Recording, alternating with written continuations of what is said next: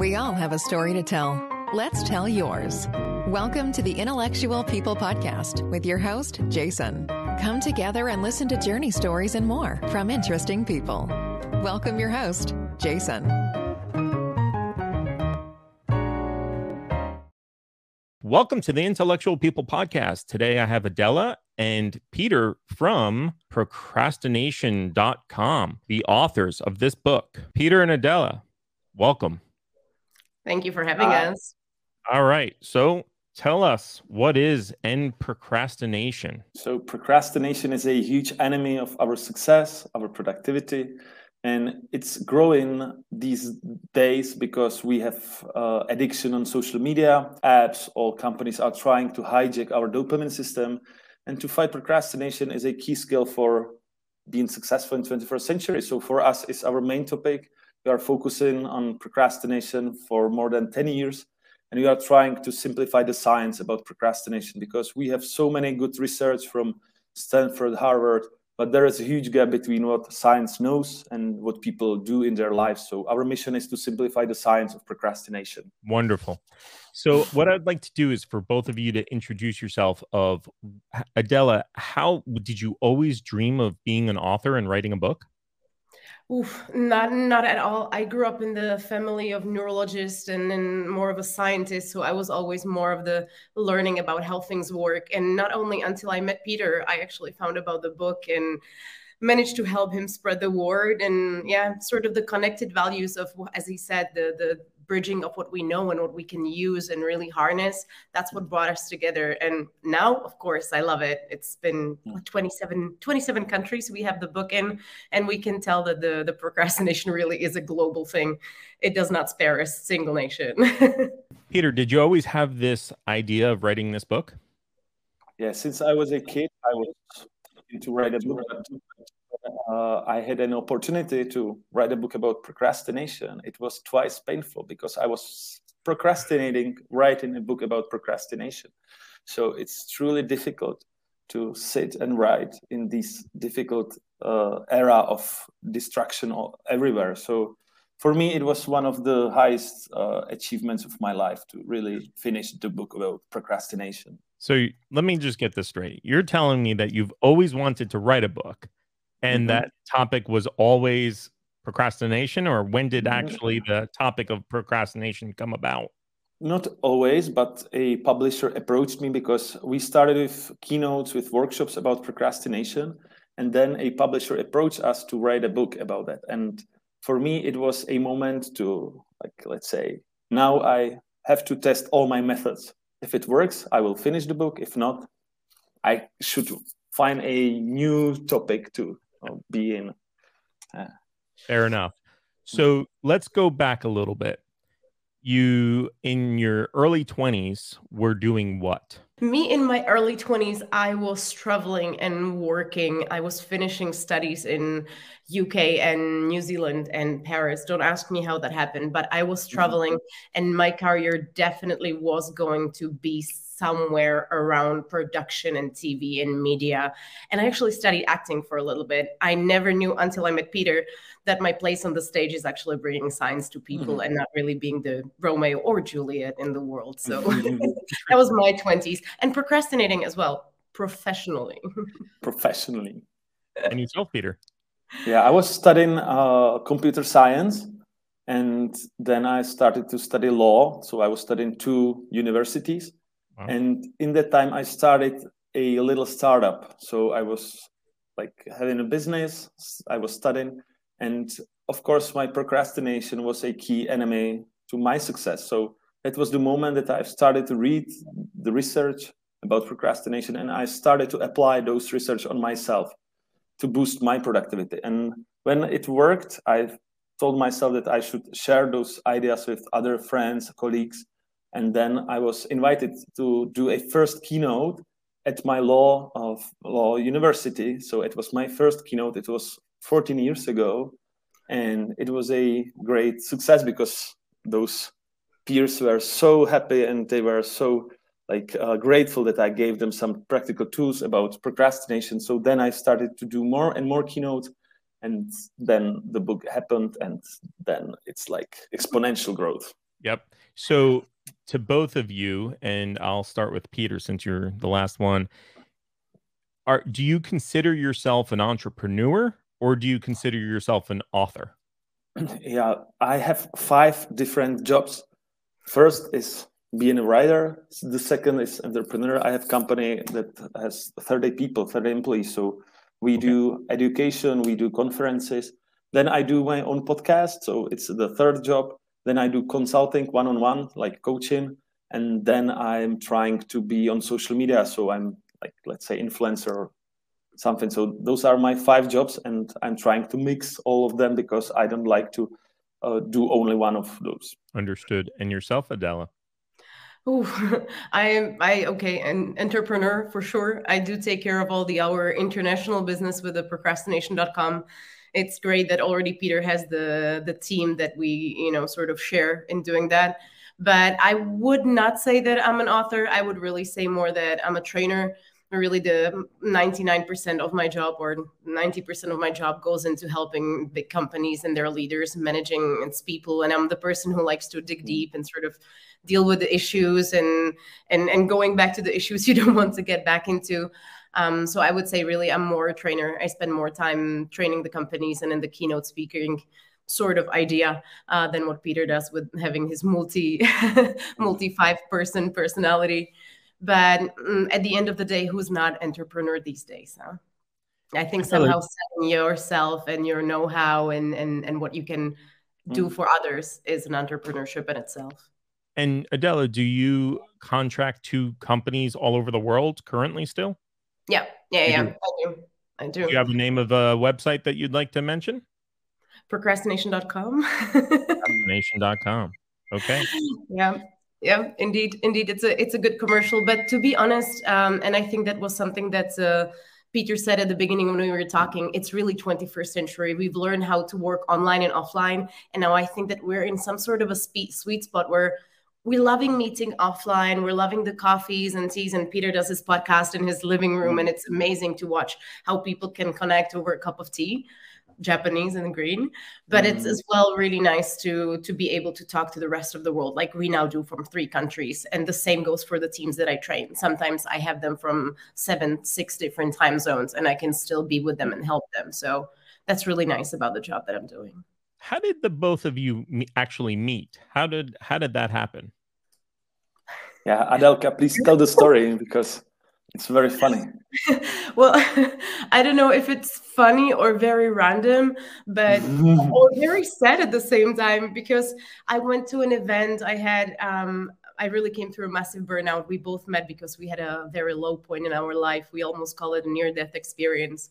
I really had heart problems and pretty much one day I decided to go and see some speaker at a at a conference and it was Peter's colleague and she said you know what? You would love Peter. You should you should meet up and you should talk to each other.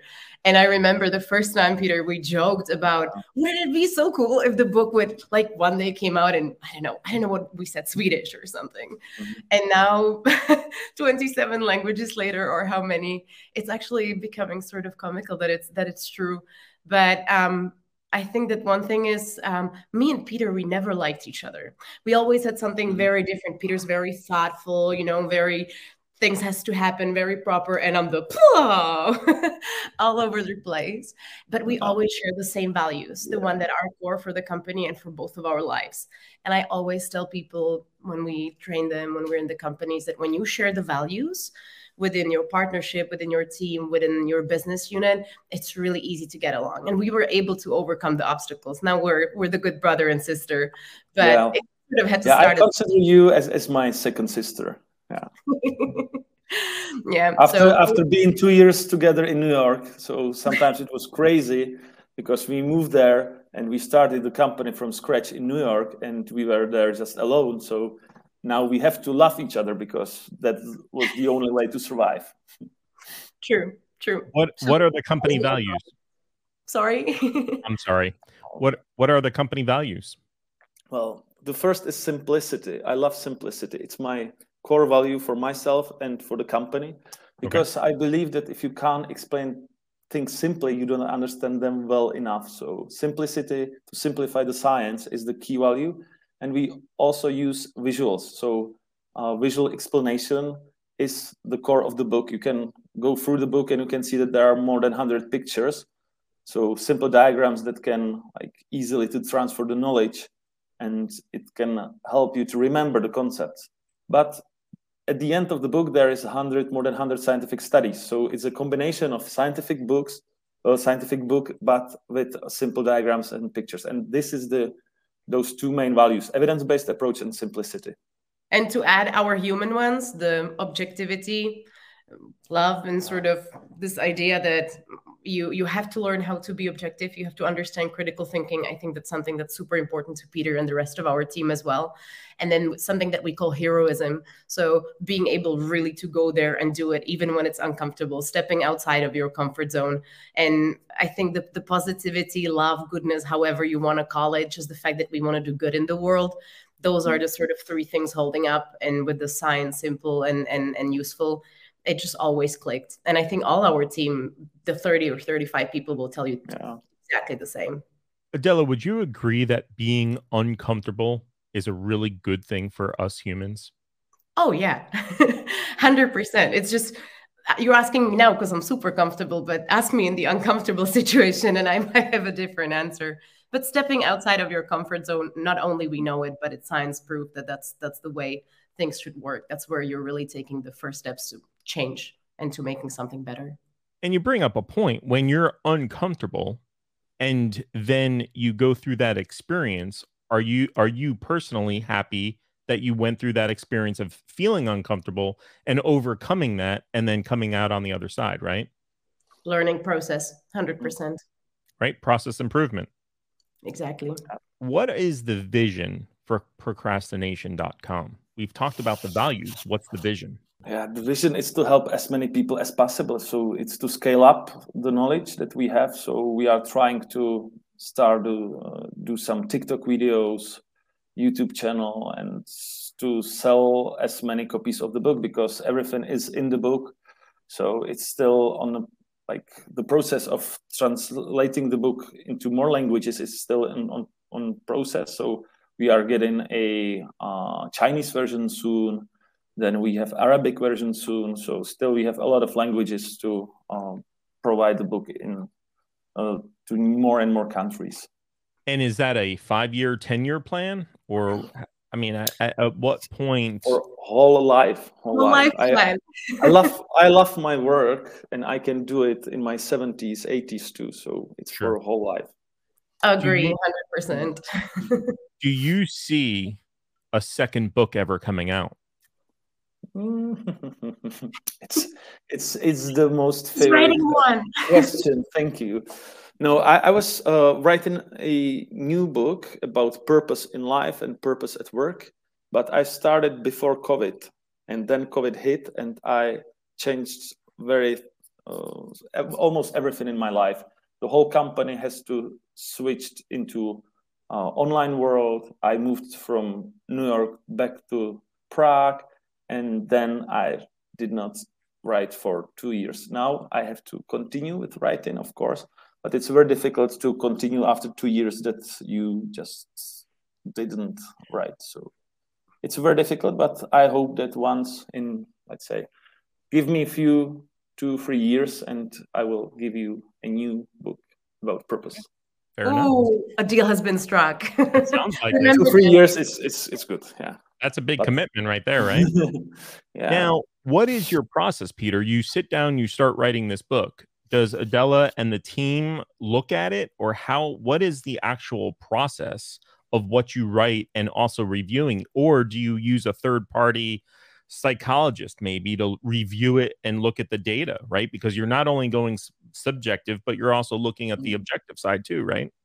Yeah, we have uh, in team we have psychologists we have uh, guys that they are good in data analysis so basically at the beginning there was a keynote about procrastination there was uh, a training for five weeks how to help people to overcome their procrastination and then we just took those ideas from those trainings from those keynotes and put them together into a book so basically the keynote was before the book so I had a lot of feedback on on the work from my clients, from psychologists. Some top psychologists like Philip Zimbardo gave us an amazing feedback on the book.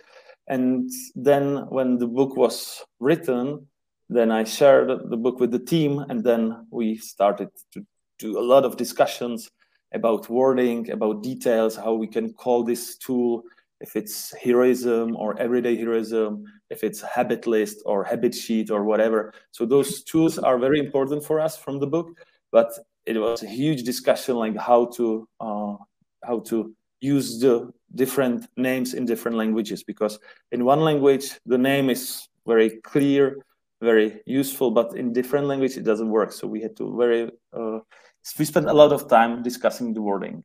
What part of that process do you enjoy the most? Nothing. no nothing.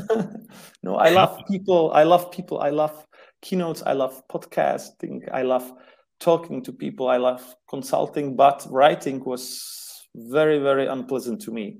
Because you are alone. If you write a joke no one is laughing. You don't have any feedback no dopamine at all so after two years of writing uh, you are not sure if it's going to be successful. So it was the most unpleasant thing that i ever done. That's Truly. very so interesting. for me writing was completely outside of my comfort zone. Can I just hop onto this? I love the honesty because equally when we translated it to English and when we had to sit on it and then do the other language and then talk to the publishers in German and, and Ukrainian and Russian and, and, and Thai and all this. And then we had to like discuss the words and go through it again. It's exactly the moment where this is sort of an uncomfort zone for us as well because we like to be mm-hmm. with people we love to talk we love to inspire you asked before what the vision is and something that we never forget is we say better self better world um, people will mm-hmm. always be born always die and always procrastinate. We know that. But we want them to be a little bit better. So we just say hey th- this is sort of the, the calling that we have. We just one by one make the people better no matter if it's a company or if it's you know the a hall of people and you just gave them a keynote. And the book is somehow a tool like another thing that we can use. So we have the e-learning we have the ebooks we have the books we have all the other stuff and the keynotes but it all going towards one goal to make the world a little better. So you're there struggling with the translation, wanting to kill each other, do not agree on anything or how the picture should be up. But in your head, it goes like, come on, let's do it. Let's endure it. Like we know why we're doing it. We want to make the world a better place. But at that moment, murder just ugh, worse. I 100% computer. Makes me really not want to write a book. no, yeah, it, it's it's um, something that connects you with immortality. I remember that we, uh, me and Adela, we were visiting the New York Public Library, and they have like five copies of our book there. And even though we die, still they will have our five books. So it was very strong to me. But after after the end, so yeah, the writing was not pleasant, but at the end, it is very very pleasant if you put something in the world and your ideas are somewhere stored forever. And ultimately, that's what this is about, right? This is not about the actual printed book, but it's more about you spreading your knowledge and mm-hmm. helping. Mm-hmm. Is that correct? Is that accurate? It is. It is. Yeah. Okay. Now, because we all procrastinate in a certain way, right? It's it's not right for any of us to say, "Well, I don't procrastinate. I'm a doer. I get it done," right? The reality is we all have some form of procrastination mm-hmm. correct yeah even uh, people that are workaholics they procrastinating having a rest so they also procrastinate right.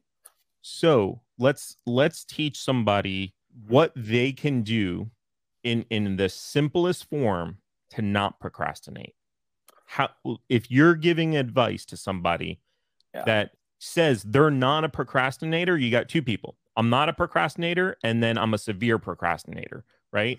You're going to give both groups some advice to help them. What is it? Mm-hmm. Well, at the beginning uh, of the book, there is one Japanese proverb, and it beautifully summarizes the whole the whole book. And it follows like this: Vision without action is a daydream, and action without vision is a nightmare. So basically, this simple proverb summarizes the whole book and those two main ideas vision without action so you know what to do. Yeah, you have your New Year's resolutions, but at the end you do nothing. You are uh, procrastinating. But what is even worse is if you have action without vision. It's the situation when you are working on something and you lack purpose. So basically, if you want to fight procrastination, you need those two ingredients. You need a strong life vision, like you have to know what to do, what is your mission, what are your values, and then you need to push yourself outside of your comfort zone and to act. So it's about habits it's about uh, time management but basically you need those two main ingredients. So that's why the first chapter of the book is about vision how to uncover your strengths how to know what to focus on at your uh, business life your private life. And the second chapter is about habits willpower and time management how to stay focused and stuff. So those are two main concepts of the book and I love the Japanese proverb because it's truly to the point. Agreed.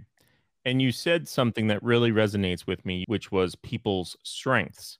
You didn't right. bring up the opposing word that many people use of weaknesses, which I really have a hard time with because I look at it as we all have strengths, right? Yeah. It's a matter of putting groups of people together that have strengths that complement mm-hmm. each other and build that strong team. Right. Right. In the book, there is a, a chapter about strengths and what we are telling people that 80% you should focus on improving your strengths and only 20% to overcoming your weaknesses because if you focus just on your weaknesses you are drained yeah? you don't have mm, emotions you, you are stuck but if you focus on things that you are good at it's much better you are more often in a state of flow time stops for you you are in the present moment and you are improving in a long term so basically 80% focusing on strengths and 20% overcoming weaknesses. And that's the ideal ratio of being uh, a, like, let's say, being in in the good mood for improving.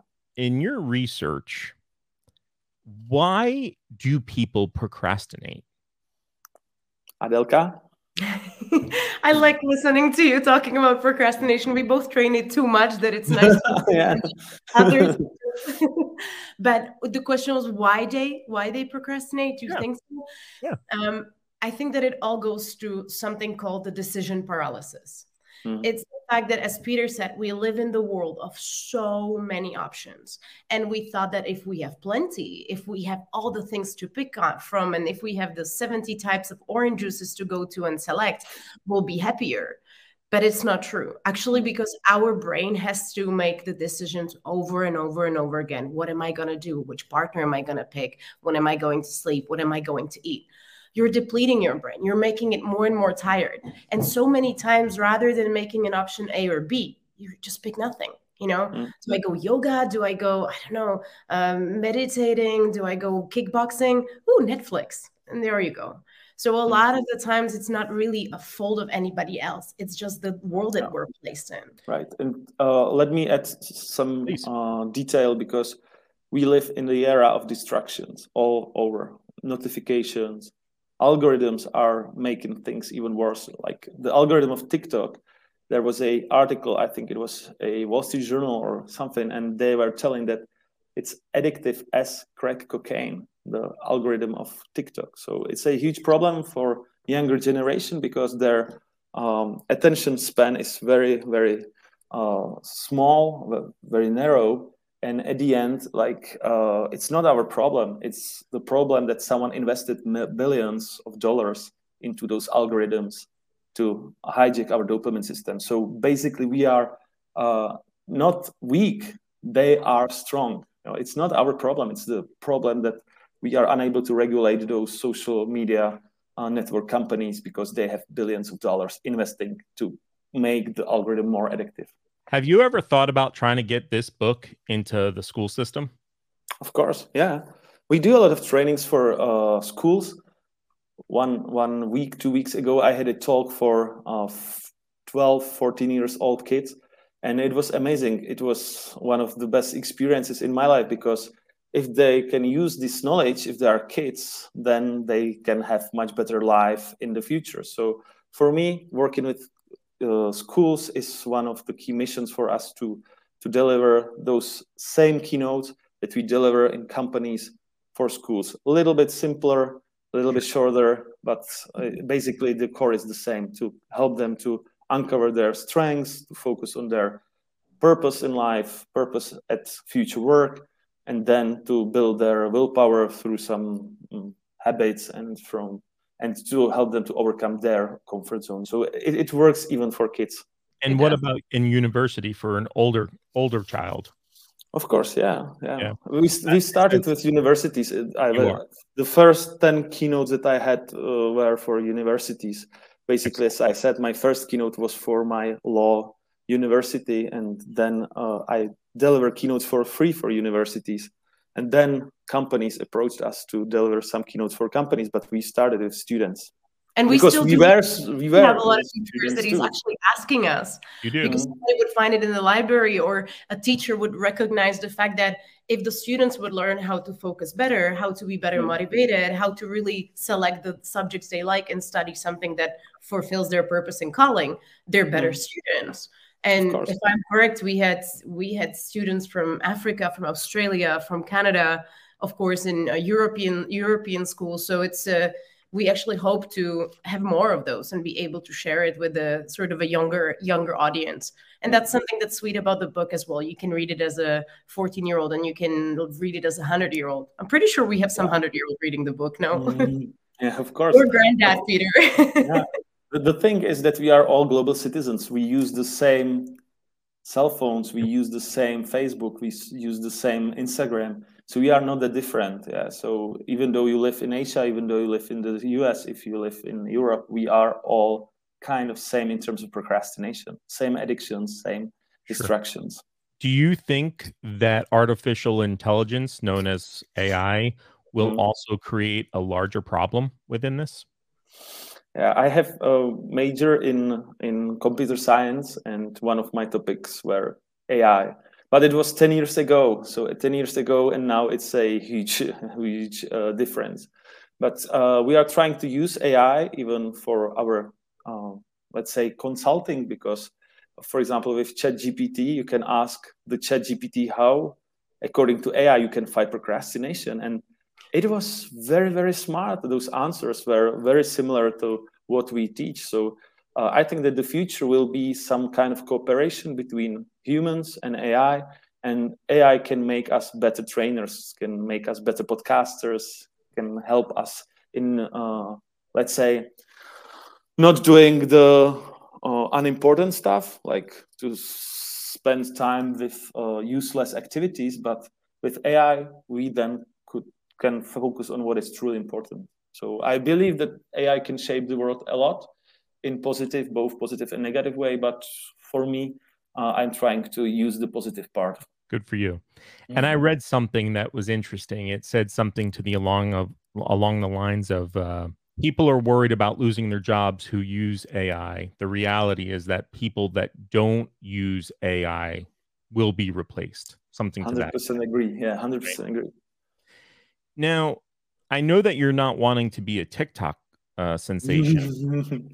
However, have you thought about almost using your keynote speaking in TikToks and doing mm. clips, right? Because people's attention span, especially those that majority that use TikTok is pretty small and yeah. and putting out your message that way within TikTok. Uh, we do, we do now. Peter, Peter made. We are me. trying. We are trying, but the thing is that started. Yeah, the, the the the TikTok is one of top evils in this modern age, and we can use this evil to spread the knowledge about how to fight this evil. So it can work together. Yeah. So, uh, but for us, it's still very very difficult to uh, take the camera and telling people in one minute how to be productive, how to change their right. life. So I, I love long formats. That's why I love podcasts that we can go deeper and we can discuss things in detail. But in one minute video, it's very, very difficult. Peter, explain to all of us why TikTok and I, not necessarily only TikTok, mm-hmm. but any digital media is is bad for us or can be bad for us. We have a dopamine system in our brain, and it works that uh, if you get something that you are interested in, then a small amount of dopamine is released. And those social networks they use something that is called cheap dopamine. You don't need to try to get that dopamine. So before social media you had to do something. You had to i don't know accomplish a task and then dopamine was released. But with social media it's releasing a little bit of dopamine constantly and it, it knows you better than yourself because they measure all, all details like how long you watch this video uh, where where your focus is. And it serves you the best content and the best content that releases the most dopamine in your brain. That's why it's called dopamine system hijack.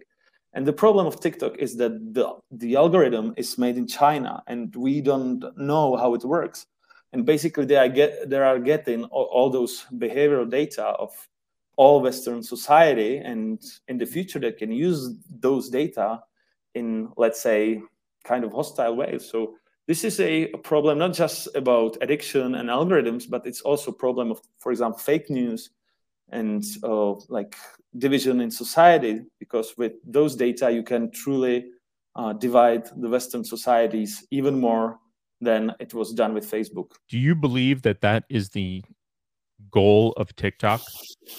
Who knows? Yeah, who knows? I think that uh, their main goal is to make a better algorithm that is more addictive. That that's hundred percent sure, because they use that algorithm not just for TikTok. The owner of the TikTok is selling the algorithm for e-shops for other, uh, let's say, companies. So the more the algorithm is addictive, the more they earn money. So for them, the goal is simple to make the algorithms more addictive and to hijack your dopamine system even more. That's why they compare it to crack cocaine, because it's very difficult to uh, have, for example, cold turkey from social media for one month. No one can do that. Almost no one. There is some science that, um, without going into it too far, but there's some mm-hmm. science that shows that we as humans are a product of our ancestors to a degree. Okay. Mm-hmm. And I don't know if you agree with that or not. And I'm not wanting to put words in either of your mouths. However, do you believe that this digital creation that we live in has the potential to affect generations down the road? Yeah, sadly, 100%. And I think that the problem of humanity is that we are living in the world that is so different than the world 50 years ago. So we don't know how to handle those big problems, not just uh, algorithms, but climate change, the growth of populism and fake news around the world. And I think that this is a very challenging era. So still, we live in a great era. I love 21st century. We have freedoms. We have uh, very good health care. We have ability to travel. We have, I don't know, uh, very, very. I, I truly love this world. But the mm-hmm. thing is that if we want to survive on this planet, we have to change many things. We have to change the system of education to help like kids to survive in this environment of digital uh, media and stuff. So I think that we should truly, truly focus on on education first, the education and, system. And how would you change mm or what do you recommend a parent does with their child's digital uh, hmm. media? I mean, let's start there because that's probably the easiest thing, right? So we don't procrastinate about it. We actually can take an action, a corrective action today, right now. What does Peter recommend? Well, it's very difficult, but I, rec- I highly recommend to teach critical thinking skills critical thinking is one of like meta skills because if you are a better thinker then you can be better in all domains. So critical thinking should be a main subject at schools and uh, media literacy and ability of uh, doing your own fact checking uh, to understand the science a little bit the scientific method to understand that there is there is a difference between a study on 100 people or 10,000 and to understand like what is double blind placebo controlled trial and stuff like that so i think that we should deploy a subject at schools about critical thinking it's it's one of our missions too we have some pilots here in in czech republic about uh, deploying critical thinking subjects at school and it, it's it's the the best way how we can help kids to survive Love that. Absolutely love it. Can I just add one thing Please. on top of that mm-hmm. from Please. very, very still young mother's perspective? Mm-hmm. And it's something strange what I'm saying that we talk of media literacy. We talk of how to talk to kids about Instagram and Facebook and then get them the phone and everything. But very little people, I feel, live by the example. So the kids, they only want the phone because their parents are always on the phone. Mm and then they you would be told oh but you know i was too busy and then i didn't know what to do i had to make dinner so i gave my kid um, a phone she's already eight months she's just watching fairy tales mm-hmm. my daughter's 19 months now she's never seen a phone. She has no idea. She never saw a fairy tale. Mm-hmm. traveled the world with her. That you know hours and hours in the airplane. And now sometimes i'm seeing I'm, I'm touching the phone and she hates it. She will look at me and she knows i'm not giving her the full mm-hmm. attention. So to me in the the critical thinking and all this 100% absolute base but as well as leading by example to really do it you know to sort of live by what you preach because those little monsters they'll see mm-hmm. absolutely everything and they know you go to the loo just to check the instagram hey? So those two things i think when it comes to the next generation they would really like we really have to show them how it's mm-hmm. done. We have to prepare them how to then follow in the in the good footsteps themselves. Right, hundred percent agree. It's so interesting. It, it, it is the problem is is so much greater than we mm. actually all really realize. Right. That's what I'm learning right yeah, now. Is that the problem mm-hmm. is far greater than than the average parent or even person without a child mm. really understands how big of an effect this has on the world. And it's only going to get, I don't want to say worse, it's only going to get more intense. Yeah. And the problem is that you have procrastination on personal level, but then you have procrastination on the whole society level, like with the climate change. We are procrastinating to solve the issue of climate change. And it's very, very similar. Like we are postponing and we are trying to, I don't know, to find some uh, alternative facts to uh, make us a little bit calmer, but the reality is very, very bad in terms of uh, how much time we have to act. And it's very similar, like if you are procrastinating something very important in your private life, and you know that you have to act, but you are unable to act. But we do the same as the whole whole society, and it's even even worse, I guess. I, I typically don't get political on this show. Mm. However, since you brought it up, I'm going to ask you the question and this is not a debate. Mm. Simply, how does Peter fix climate change?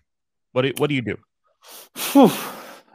Well, I had a talk. I have a let's say uh, one, one hour long keynote about climate change, and for me, it's about to really realize that it's happening and to push like politicians to find the solution that is sustainable so I truly believe in technology. Like, for example, you have some new technology that is uh, cheaper than the oil, and that's why it works in the long term. So I truly believe in innovation and about cooperation, like between government and businesses. But of course, it's truly difficult to have a simple answer for, for that because I did two episodes of my podcast with some top climate uh, uh, scientists, and they were very skeptical. They were telling like, well, we don't believe that we can fix that. And it was very sad to me because even though we want to do something, it's not a simple one uh, tool that can change everything. Sure. And it should also be said that nothing is technically really simple to fix something overnight. It takes time, mm-hmm. no matter what it is, including procrastination, right? Yeah. We everything is simple on paper. The execution mm-hmm. is what makes anything somewhat difficult, right? And let me add, add the, here something because what is funny is that in Europe, climate change it's not a political issue. It's more in the US. I know, like I lived there for two years. I know it's political, but here in Europe, it's it's not like like that. Yeah, it's more that uh, we are all trying to find a solution, even though you are left or right. We don't have this kind of division in societies. It's interesting. Now, do you target typically larger size companies like Fortune 500 size mm-hmm. companies, or do you target the smaller 10 to 50 people companies? Oh, All, all. Hundred percent from your smallest startups to really the biggest companies you have in the world. Okay. Because as we said, the the dying, the the the sort of being born and the procrastination that's gonna that's gonna happen, and they have really similar issues, really similar issues, no matter the size of the company. Right. How do you target them? What how what's the process yeah the thing is that uh, mostly they approach us so for example okay. i had an opportunity to work with google microsoft and they approached us to deliver keynote on their conferences so that's the best part that the more you talk at conferences the more offers you have so it's like you have one conference then you get three offers then you do three conferences then you have nine offers so it works like that uh, you get to the tipping point and then it works just without any huge effort. Yeah. So that's that's very very nice. But still, we have uh, a sales department in our company to okay. like mm. trying to handle all those contacts because for me, I, what I love is being on stage, but I'm not good at I don't know sending invoices and discuss prices. So we still have a very good sales department, but mostly the the companies are approaching us. Mm. And don't forget that I'm sorry, but procrastination is not the only topic that we do. Mm. It's still based on the same values, but we do still have um, people who focus on different things. So there'll be um, there'll be leadership and uh, communication and all those things like sales and presentation skills. So a lot of the time, it happens that they would see us talking on maybe a different topic, but then the procrastination comes along, and 100% of the time we're like, oh yeah, okay, we have issue with those ones as well. So how about you sort of do this? So in the way of cross sell in the way of really the simplifying science and bringing it with the with the good tools with the good aha moments with the experience we had of the decades in the in the in the industry that's a sweet spot for us and i think that people are so bored of you know the um, sort of tuxedo wearing. I'm going to talk to you about this and this topic, and I'm going to show you a spreadsheet of millions and millions of numbers. And uh, we call it the death by PowerPoint. I think everybody's sort of sick of that. Mm-hmm. So so they like the sort of more open-minded, um, sometimes funny, sometimes brutally honest approach that we have. Do you uh, offer any value to those companies that reach out to you? Like, I guarantee you're going to see a result. No, at, the, at the beginning, when we started, it's like 12, 13 years ago, uh, they had some KPIs of the cooperation. They want people to change in special domain, but now it's more like edutainment. It's about education, but uh, entertainment. So now I think that it's changing. The edu part, it's maybe the same, but now companies they want to do uh, like uh, entertainment more. So sometimes we are telling that we do a a stand-up show uh, about procrastination and science, and hmm. people they have to laugh. They have to laugh. They have to be full of energy at the end of our talks because it's the way how the brain works. If you have positive emotions then you remember much more. So we have to deliver funny stories. We have to deliver simple pictures. We have to be like stand-up comedians a little bit. So your show is somewhat interactive correct? Mm, yeah. Yeah. And it's not just procrastination. It's team building. It's sales it's procrastination and everything that goes along with it. Is that? Yeah, we, we're, we're telling that we are teaching skills for 21st century because mm-hmm. at schools you have subjects that are not that useful in this modern era. So for yeah. me, it's about presentation skills. It's about time management. It's about leadership. It's about those all soft skills of communication but at the end like what what uh, you have at schools uh, out of those uh, skills almost nothing. So basically we, we are trying to help people to better be better and survive in 21st century and don't forget that a lot of companies they work in a way of like we have one subject or one topic and it works great we're going to hire more consultants we're going to you know give them the the little briefcase and go do it with the companies mm-hmm. for us it's totally different we're always trying to surround ourselves with people who have their PhDs or their focus on on things on topics. We have a colleague that speaks really about child development. She has a PhD in child development. She focuses on on meditation meditation and mindfulness and everything that goes with kids and with their mm-hmm. behavior and with communication she joined our team and now this is our topic and so it's not like we do one thing we're really trying to keep the the, the knowledge on as high mm-hmm. level as possible and really have each part of the team focusing on what they do so a lot of the time it happens that one company works with us for many many years and they would have three five six ten colleagues visiting us they would always know who we are by the doodles and the way how we communicate and how we sort of share the information but it'll always be backed up by science and sort of delivered by the pros which is something that's uh, that's not a trademark. That's just that's why it's sort of our hearts are beating. Can people find out on procrastination.com about all the services that you offer? Yeah. 100%. probably there is everything and there are so uh, there is a list of all our topics but still the topic of procrastination is the beginning uh, the book is the key part of our lives so i highly recommend you to go through the book and then to read more about other topics but procrastination is still the key skill yeah. how to be more productive so one more time and mm-hmm. procrastination is the book for yes. over 400000 have sold right think even more now. it's great. To, it's great to hear the numbers. Yeah. yeah. They can purchase it Amazon and every bookstore possible, correct? Every bookstore. If you go to procrastination.com, it's very easy. You have you click on the on the book, you will see it. It'll give you your Barnes and Noble, your Amazons, your online, your offline, you have audiobook, Kindle, you you name it. We even have an online course. So if you procrastinate so much you don't want to read or listen, online. Like and it's Adela there. Adela is and of course. Yeah, so. it's my face. I apologize, but hate's gonna help procrastination. Wonderful. Peter, I'll start with you. Is there anything that I haven't asked that I should have? I don't think so. My key message for our listeners is the one about finding life purpose, finding the vision, and then have courage to change things in life, focus on willpower habit. So we went through all important parts of the book. Thank you so much. Thank you. And Adela. I agree. I agree. You were well prepared. Mm. You don't know how many interviews we did with somebody about the book who did not read it whatsoever and asked us all the wrong questions. Mm. thank you for actually putting the effort. We highly appreciate it.